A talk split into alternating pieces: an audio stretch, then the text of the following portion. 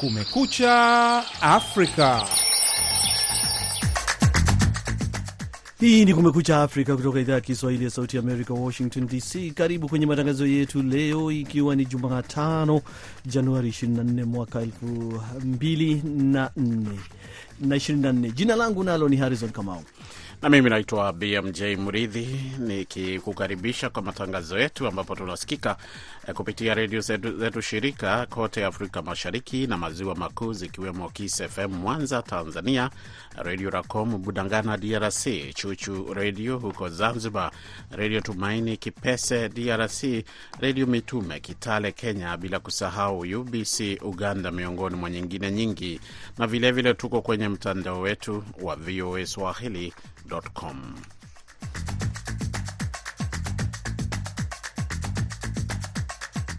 Katika Kumekucha Afrika hivi leo, baadhi ya mambo tunayoangalia ni kwamba kura za kutafuta mgombea wa urais wa chama cha Republican zaendelea kuhesabiwa katika jimbo la New Hampshire, ambapo tayari Donald Trump anaonekana kuongoza kwa asilimia kubwa. Hapo tutajua zaidi kutokana na mwenzetu aliyeko huko Id Ligongo muda usio mrefu. Na katika taarifa nyingine, wachambuzi watoa maoni yao kufuatia amri ya rais wa Tanzania Samia Suluhu Hassan kwa vyombo vya usalama kwamba viko tayari kuhakikisha usalama katika uchaguzi mkuu mwaka ujao. Ni vidokezo tu vya baadhi ya tuliokuandalia hivi leo, lakini kwanza mwenzangu BMJ Muridhi hapa anakusomea habari za dunia.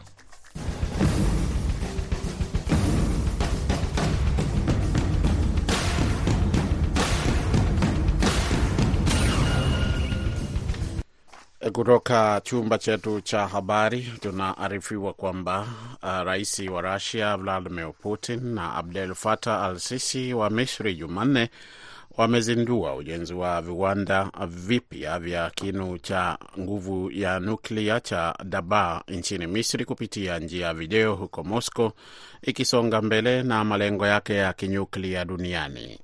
Kiwanda hicho cha umeme kinajengwa na shirika la serikali ya Russia la Rosatom kwa gharama iliyoripotiwa kuwa ya dola bilioni 30 na kitakuwa na vituo vinne vya nguvu ya umeme vyenye uwezo wa pamoja wa gigawat 4.8.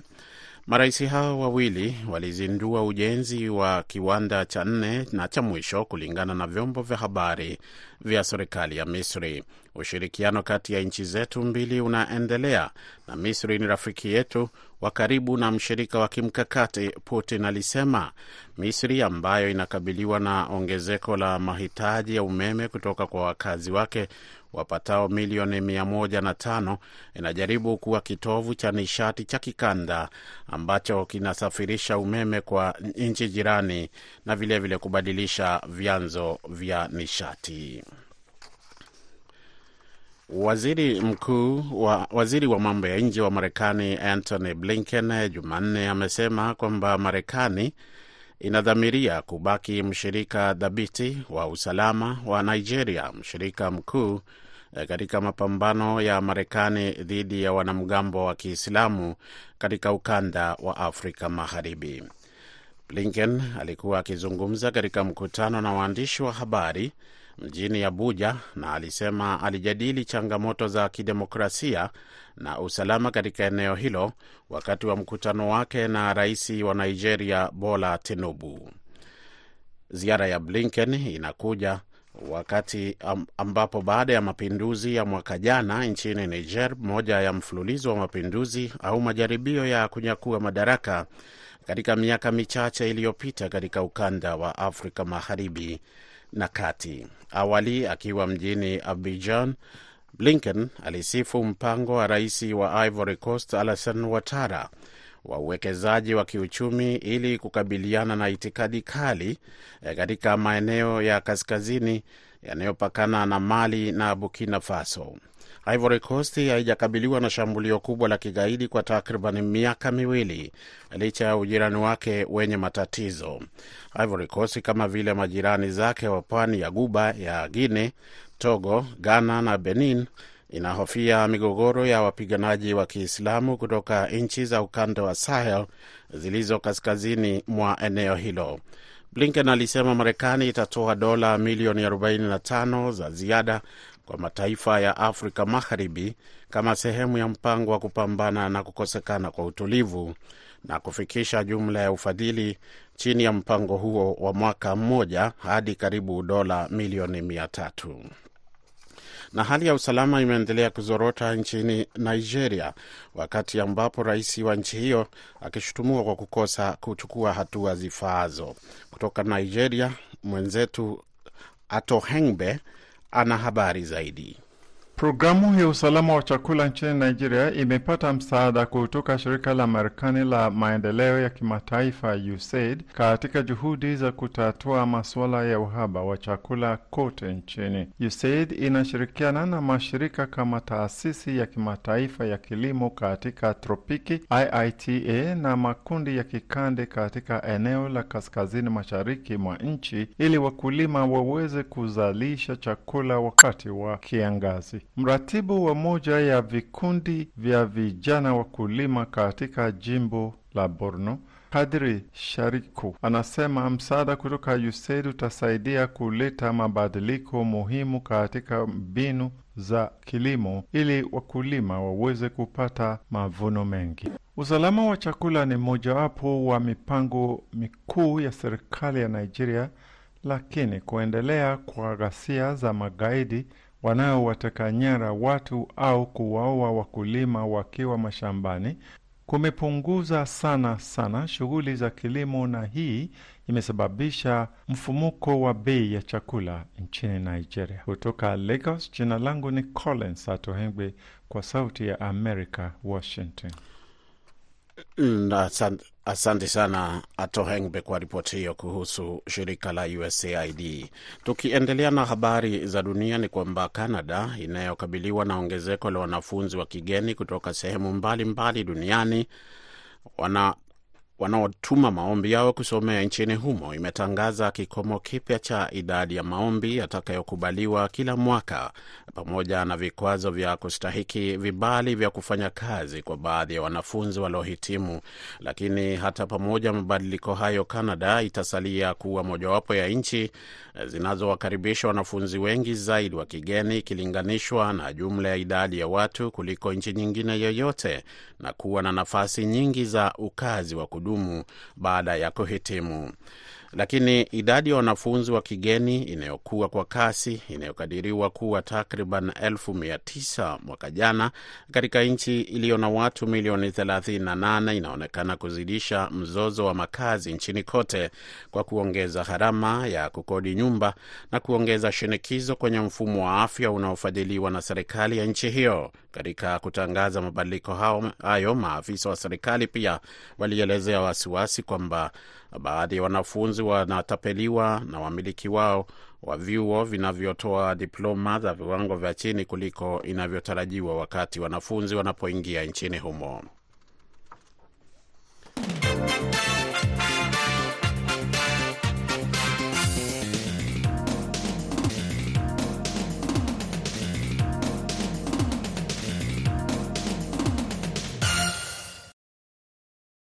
Unaendelea kusikiliza Kumekucha Afrika, idhaa ya Kiswahili ya Sauti ya Amerika, Washington DC. Asante uh, sana BMJ kwa sababu ya habari hizo za kimataifa. Lakini moja kwa moja, kama nilivyokuahidi hapo awali, ni kwamba moja kwa moja tuko naye Id Ligongo mwenzetu kwenye laini ya simu akiwa kule New Hampshire, ambapo anafuatilia uchaguzi wa awali wa kumtafuta mgombea wa chama cha Republican, ambapo pia ukiangalia kwenye mitandao na habari mbalimbali mbali, ni kwamba aliyekuwa rais wa zamani Donald Trump uh, yuko mbele kidogo ya mpinzani wake ambaye yuko unyo kwa unyo naye Nikki Haley. Karibu sana Idi Ligongo, najua kwamba tunapozungumza ni moja kwa moja sasa, ikiwa saa nne na dakika kadhaa saa za New Hampshire na asubuhi kule Afrika, lakini hali ikoje? Wewe umeshinda kule na umefuatilia mambo kwa karibu hadi sasa, lipi la kwanza ambalo unaweza ukatufahamisha kufikia sasa? Baada ya zaidi ya saa kumi na mbili katika harakati zote za uchaguzi wa awali wa jimbo hili la New Hampshire, na hapa sasa hivi nikiwa katika mji wa Manchester, ni kwamba matokeo ndiyo yalikuwa yanasubiriwa kwa hamu, na matokeo yanaashiria e, ule e, utafiti ama maoni ambayo yalikuwa yanatolewa na kuangazia huu uchaguzi ambapo rais mstaafu uh, Donald Trump akiwa anawania nafasi nyingine tena ya muhula eh, mwingine wa miaka minne kuongoza taifa hili la Marekani akionyesha uh, kushinda. Uh, na ni jambo ambalo lilikuwa linasubiriwa ama linatabiriwa eh, kwamba litakuja kujitokeza na ushindi ambao yeye mwenyewe wakati uh, anazungumza katika mji wa Nashua ambao upo e, maili ama kilomita kadhaa kutoka hapa nilipo, ameweka bayana kikubwa ambacho kimemfurahisha. Ushindi huu umekuwa ni wa tarakimu mbili. E, maana yake ni kwamba uh, ni kitu ambacho anaona kitamfanya awezi kukusanya nguvu zaidi, lakini kubwa zaidi ambalo watu tulikuwa tunasubiri kwa siku nzima, kwa sababu mwelekeo ulikuwa tayari wa Donald Trump kuelekea kushinda, ilikuwa kutaka kujua kile ambacho Nikki Haley mpinzani wa uh, sasa hivi mpinzani pekee wa rais huyu mstaafu Donald Trump kutangaza kama ataendelea na kampeni zake au la. Lakini katika kampeni yake E, ambayo ameifanya katika mji wa Concord hapa New Hampshire, ameweka bayana kabisa kwamba bado yupo na ana nguvu uh, kubwa kabisa ya kuelekea Nam, nam, uh, nam. kupata kupata uh, kushi, uh, kushiriki uchaguzi huo. Idi, kwa kifupi, najua kwamba Nikki Haley amekubali kwamba Trump ndio mshindi wa kinyang'anyiro hicho, lakini yeye ana asilimia ambaye pia ni nzuri, asilimia zaidi ya arobaini. Je, unaposikiliza miongoni mwa wafuasi wake wanachukuliaje uh, matamshi ya Haley? Uh, wengi bado wanaamini ama wanasisitiza kwamba aendelee eh, kuwepo katika kinyang'anyiro hiki eh, hata wakati anatoa hotuba yake eh, alianza kwa kuzungumza. Kuna wale ambao walikuwa nadhani uh, hili swala litakuwa limekwisha, lakini ukweli ni kwamba hili swala ndo kwanza linaanza, na ameweka uh, bayana kwamba anaelekea katika jimbo ambalo anatokea yeye la South Carolina ambalo amewahi kuliongoza akiamini kabisa kule ataweza kukusanya nguvu zaidi na kuleta upinzani. Mkubwa zaidi. Kwa hiyo uh, kikubwa ambacho wafuasi wake wanachoeleza ni kwamba wanataka kumwona akiendelea Mhm. eh, kupambana ili aweze kumshinda uh, Donald Trump. Kwa sekunde chache, Idi, hali ya kujitokeza kwa wapiga kura unaweza ukasema ilikuwa asilimia gani? Yaani katika ujumla wa wale waliotarajiwa kupiga kura ni asilimia kubwa, au walikuwa ni wachache tu kutokana labda na hali hata ya hali ya hewa? Uh, hali ya hewa ya leo ilikuwa ni baridi, lakini ni ene, ni jimbo ambalo watu wake wamezoea. Kwa hiyo watu wamejitokeza wengi kwelikweli, na mi nilishangaa kwamba hata majira ya asubuhi ambapo nilifika eh, kwenye vituo mbalimbali vya kupigia kura nilishangazwa kuona na uh, idadi kubwa ya watu ambao walijitokeza eh, kuja kupiga kura. Kwa hiyo ni Mhm. jambo ambalo naweza nikasema kwamba limefanikiwa vizuri kabisa. Eh, kwa kiwango kikubwa watu wamejitokeza kupiga kura. Asanti sana Idi, tutaendelea katika matangazo mengine kufuatilia hali itakavyokuwa huko New Hampshire. Uh, but, uh, Washington DC tunataka tuendelee nazo habari muhimu za dunia.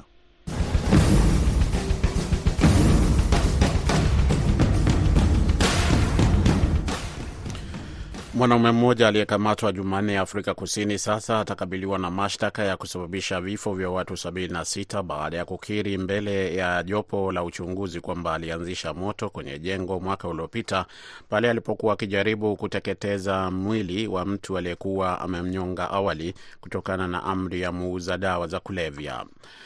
Mwanamume huyo mwenye umri wa miaka 29 na ambaye jina lake halikufichuliwa amesema kwamba aliua eh, mtu mmoja kwenye ghorofa la chini la jengo hilo baada ya kumchapa na kumnyonga, kulingana na taarifa zilizotolewa na vyombo mbalimbali vya Afrika Kusini, na alikiri kwamba baada ya kufanya mauaji hayo alimwagilia mwili wake mafuta na kisha kumchoma. Marekani imewashambulia washirika wanaoungwa mkono na Iran nchini Iraki kujibu mfululizo wa mashambulizi dhidi ya Marekani na vikosi vya muungano katika siku za hivi karibuni, afisa wa ulinzi wa Marekani ameiambia Sauti ya Amerika. Mashambulizi hayo yalilenga vituo vitatu magharibi mwa Iraq vinavyotumiwa na kundi la Kataibu Hezbollah na makundi mengine ya washirika wa Iran. Waziri wa ulinzi wa Marekani Lloyd Austin alionya kwamba Washington huenda ikazindisha mashambulizi ikiwa itahitajika. Baada ya kucheleweshwa kwa upigaji kura wa kuridhia Sweden kujiunga na NATO, hatimaye bunge la Uturuki lilichukua hatua hiyo jana Jumanne. Itifaki ya Sweden kujiunga na ushirika huo wa kiulinzi iliidhinishwa kwa kura 287 za ndio, 55 zikipinga, huku wabunge wane wakikosa kushiriki. Uamuzi huo unakuja baada ya tume ya mambo ya nje ya Uturuki kuidhinisha ombi la nchi hiyo kuwa mwanachama mwezi uliopita. Mshauri wa usalama wa kitaifa wa Marekani Jake Sullivan alimuunga mkono kiongozi wa Sweden aliposema kwamba Hungary pekee ndio iliyobaki na kwamba wanakaribisha kura ya bunge la Uturuki kuidhinisha ombi la Sweden kujiunga na NATO na wana matumaini kwamba Hungary pia itajiunga. Katibu mkuu wa NATO Jens Stoltenberg pia alipongeza bunge la Uturuki kwa kuunga mkono wanachama wa Sweden na kusema kwamba anatarajia Hungary kukamilisha uidhinishaji wake wa kitaifa haraka iwezekanavyo na Angola wametinga hatua ya kumi na sita bora wa kombe la mataifa la Afrika AFCON wakiwa washindi wa kundi lao baada ya ushindi wa mbili sufuri sufuri dhidi ya Burkina Faso Jumanne. Hii leo Namibia watakabiliana na Mali, huku Afrika Kusini wakimenyana na Tunisia, wakati Zambia wakitoana jasho na Moroko. Lakini labda mechi inayosubiriwa kwa hamu na mashabiki wengi kutoka Afrika Mashariki ni ile ya Tanzania na Jamhuri ya Kidemokrasia ya Kongo, ambayo itachezwa hii leo majira ya saa tisa alasiri saa za Ivory Coast.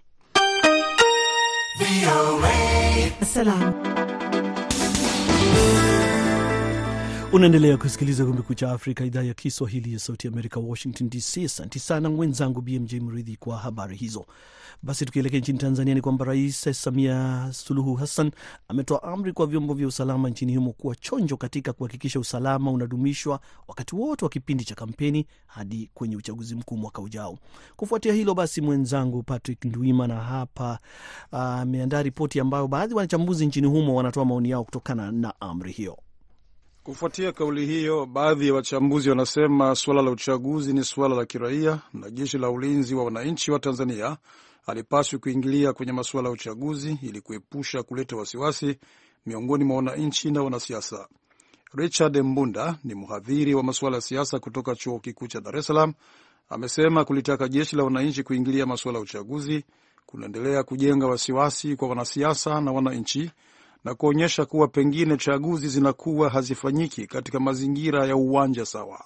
Kumekuwa na malalamiko mengi kwamba vyombo hivi vinatumika katika kutengeneza matokeo. Kwa hiyo unavyotoa kauli kama hizo, kama vile unajaribu kuconfirm zile hisia za wananchi kwamba yawezekana uchaguzi haufanyiki katika mazingira ambayo ni ya uwanja sawa. Yawezekana kwamba kuna vyombo vinavyotumika ambavyo vilitakiwa visiingilie kabisa katika shughuli za uchaguzi.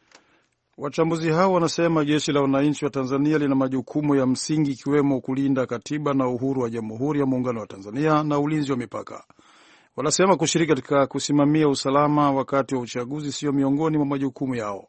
Sabato Nyamsenda ambaye ni mhadhiri msaidizi wa idara ya sayansi ya siasa na utawala wa umma kutoka Chuo Kikuu cha Dar es Salaam amesema serikali inapaswa kuhakikisha shughuli za kisiasa haziingiliani na masuala ya jeshi, na iwapo chama cha siasa kitakiuka sheria ya vyama vya siasa, basi chama hicho kifutwe kwa mujibu wa sheria na sio kutegemea dola.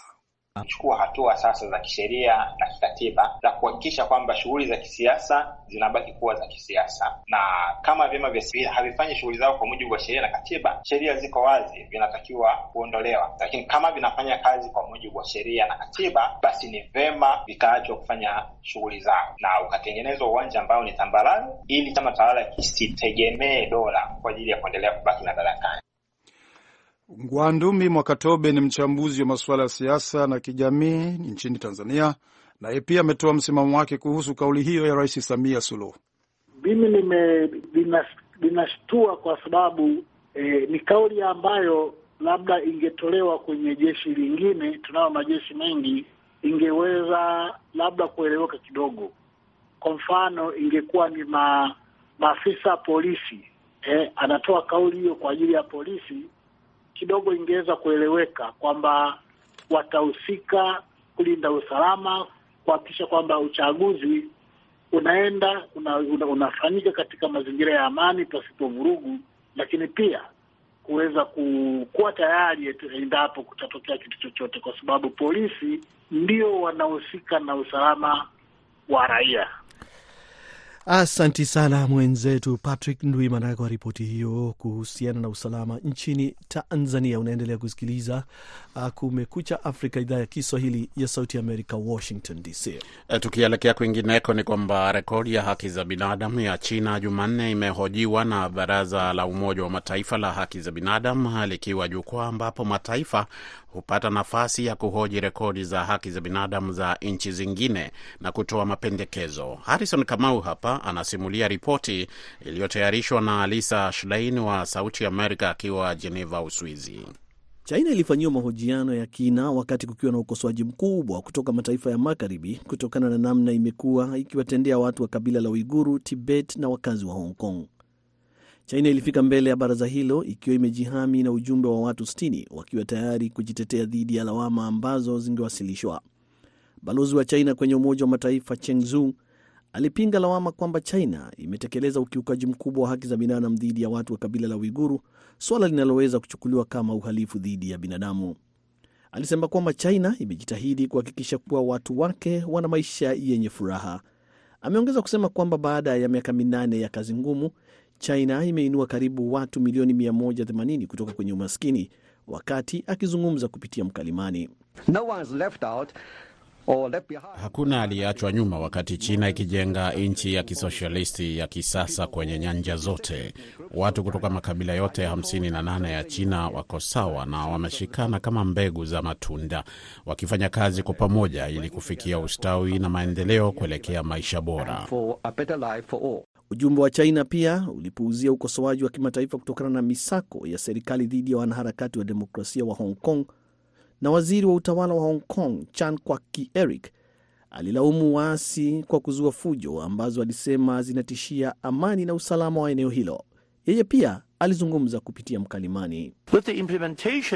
Kong... Baada ya utekelezwaji wa sheria mpya ya usalama kukamilika, siku za hasia na hofu zimefika mwisho. Mji wetu umerejea kwenye hali yake ya kawaida. And our city is back on track. Kila taifa la Umoja wa Mataifa huhojiwa kuhusu haki zake za binadamu mara moja kila baada ya miaka mitano, na haya yalikuwa mahojiano ya kwanza ya China tangu 2018. Mataifa ya magharibi yaliyohudhuria kikao hicho hayakuonekana kuamini ripoti ya China kwamba imepiga hatua kuelekea haki hizo. Baadhi yalitoa maoni yao waziwazi. Balozi wa Marekani kwenye Umoja wa Mataifa mjini Geneva, Michelle Taylor, aliomba kuachiliwa kwa watu waliokamatwa kiholela, kusitishwa kwa mateso pamoja na mauaji kote nchini China, huku pia akiongeza mapendekezo mengine. Anasema kukomesha ukandamizaji dhidi ya wanawake, watu wa kundi la LGBTQ, wafanyakazi, wafanyakazi wa kigeni, ikijumuisha waliopo Hong Kong na Macau. Pia anaomba Umoja wa Mataifa uruhusiwe kufanya uchunguzi wake bila kuingiliwa kwenye maeneo ya Xinjiang na Tibet. Anasema kwamba wanakemea ukatili wa kibinadamu huko Xinjiang pamoja na mtindo wa kunyamazisha wakosoaji waliopo nje ya nchi. Wakati majibizano yakiendelea ndani ya ukumbi baina ya wajumbe na China, makundi kadhaa ya haki za binadamu yalikuwa yakiandamana dhidi ya China upande wa nje wa jengo hilo la Umoja wa Mataifa, wakilalamikia sera zake kandamizi.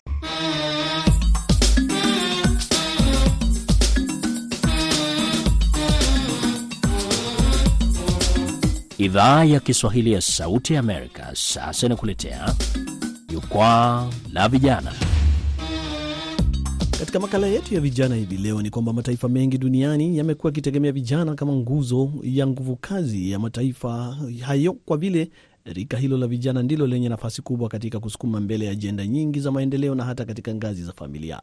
Hata hivyo, vijana hawa sasa, katika zama hizi za utandawazi, baadhi wamejikuta wamekumbana na changamoto mbalimbali mbali katika maisha yao ya ujana, ambapo wengine wamejiingiza katika tabia zinazohatarisha mustakabali wa maisha yao kama kuingia katika ulevi wa kupindukia.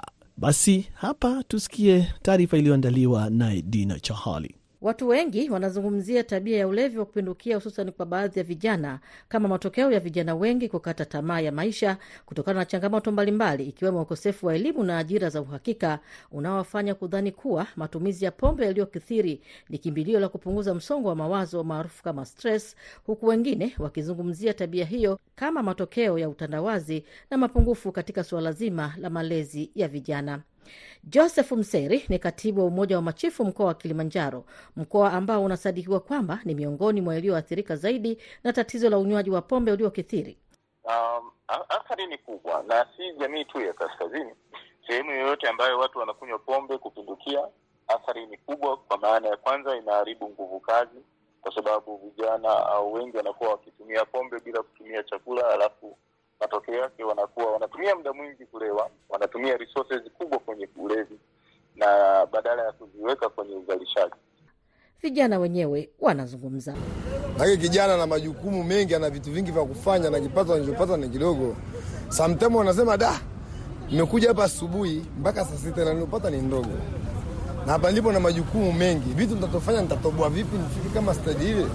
Hajakukaa kija kutana pombe moja ashakunywa ishamdanganya da, inamdanganya kwamba da utatoboa maisha. Matumizi ya pombe yameongezeka hususani eh, Tanzania nchini kwetu hapa, kutokana na watu kuto kujitambua kwamba wao na pombe nani mkubwa.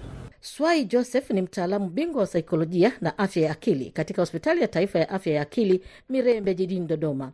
Yeye anashauri kusaidia vijana kuweza kujitambua mapema ili kuepuka athari za baadaye za vijana wengi kujiingiza katika ulevi unaoharibu ndoto zao binafsi na za taifa. Wazazi watafute kujua kuhusu vilevi, hasa hii pombe, na wawaelimishe watoto wao kuanzia wanapokuwa ni wadogo. Pombe ni kitu gani na pombe inaweza kufanya kitu gani? Na vijana wetu ni waambie kwamba hasa wanapokuwa wamefika kwenye viwango vya sekondari, sasa hivi kuna matumizi makubwa sana ya hizi simu za mkononi. Wanaweza kutafuta taarifa kuhusu pombe na dawa zingine za kulevya kabla hawajaingia kwenye matumizi ya hivyo vitu, kwa sababu kwa kweli, na ningeshauri pia waalimu na watu wengi wanaomiliki shule hasa eh, mashule haya ya private eh, wa, wa, watafute wataalamu wa afya ya akili wawe wanakuja kwenye mashule yao eh, kuongea na wanafunzi hawa kuhusu matumizi ya pombe pamoja na na vilevi vingine. Tafiti zinaonyesha kwamba eh, kama watu watapewa elimu ya pombe na dawa zingine za kulevya mapema, basi watafanya maamuzi wakijua wanachochagua ni nini. Vilevile vile vijana wametakiwa kutafakari kwa kina kuhusu mustakabali wa maisha yao licha ya kupitia changamoto kama za ajira na ugumu wa maisha, kwa vile kujiingiza katika matumizi yaliyokithiri ya vilevi kutaathiri zaidi juhudi za kufikia malengo yao, kama anavyozungumza tena katibu wa Umoja wa Machifu mkoa wa Kilimanjaro, Dr Josefu Mseri. Mtu bigi una ni mtu ambaye unatafakari kwa kina na unakuwa mtu mwenye kutengeneza mawazo makubwa kwa ajili ya maisha yako ya baadaye kwa sababu hutakuwa mtu mwenye malengo, utakuwa ni mtu mwenye kuendekezwa au mwenye kufuata ramani za watu wengine. Kimsingi, wengi waliozungumza wamejikita zaidi katika malezi ya awali kwa vijana ili kuwasaidia kujitambua, hata kama wakikumbana na changamoto kama hizo za maisha magumu zinazochangia ukosefu wa kipato, huku wakielewa fika taifa na familia zinategemea nguvu kazi yao. Dina Chahali, Dar es Salaam. Basi tupate muktasari wa habari.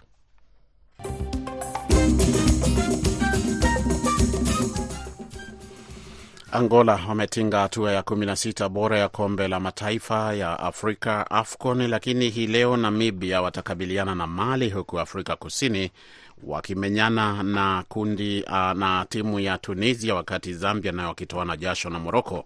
Lakini labda mechi ambayo inasubiriwa kwa hamu zaidi na mashabiki kutoka Afrika Mashariki ni ile ya Tanzania na Jamhuri ya Kidemokrasia ya Kongo itakayochezwa majira ya saa tisa alasiri saa za Ivory Coast. Basi hapo ndipo tunafika mwisho wa Kumekucha Afrika kutoka idhaa ya Kiswahili ya Sauti ya Amerika hivi leo. Kwa niaba ya wote walioshiriki kufanikisha matangazo haya, msimamizi BMJ Muridhi, produsa wetu Dadi Balawe, jina langu Harrison Kamau na hewani nimeshirikiana naye pia BMJ Muridhi, kwa pamoja tukikutakia wakati mwema popote ulipo.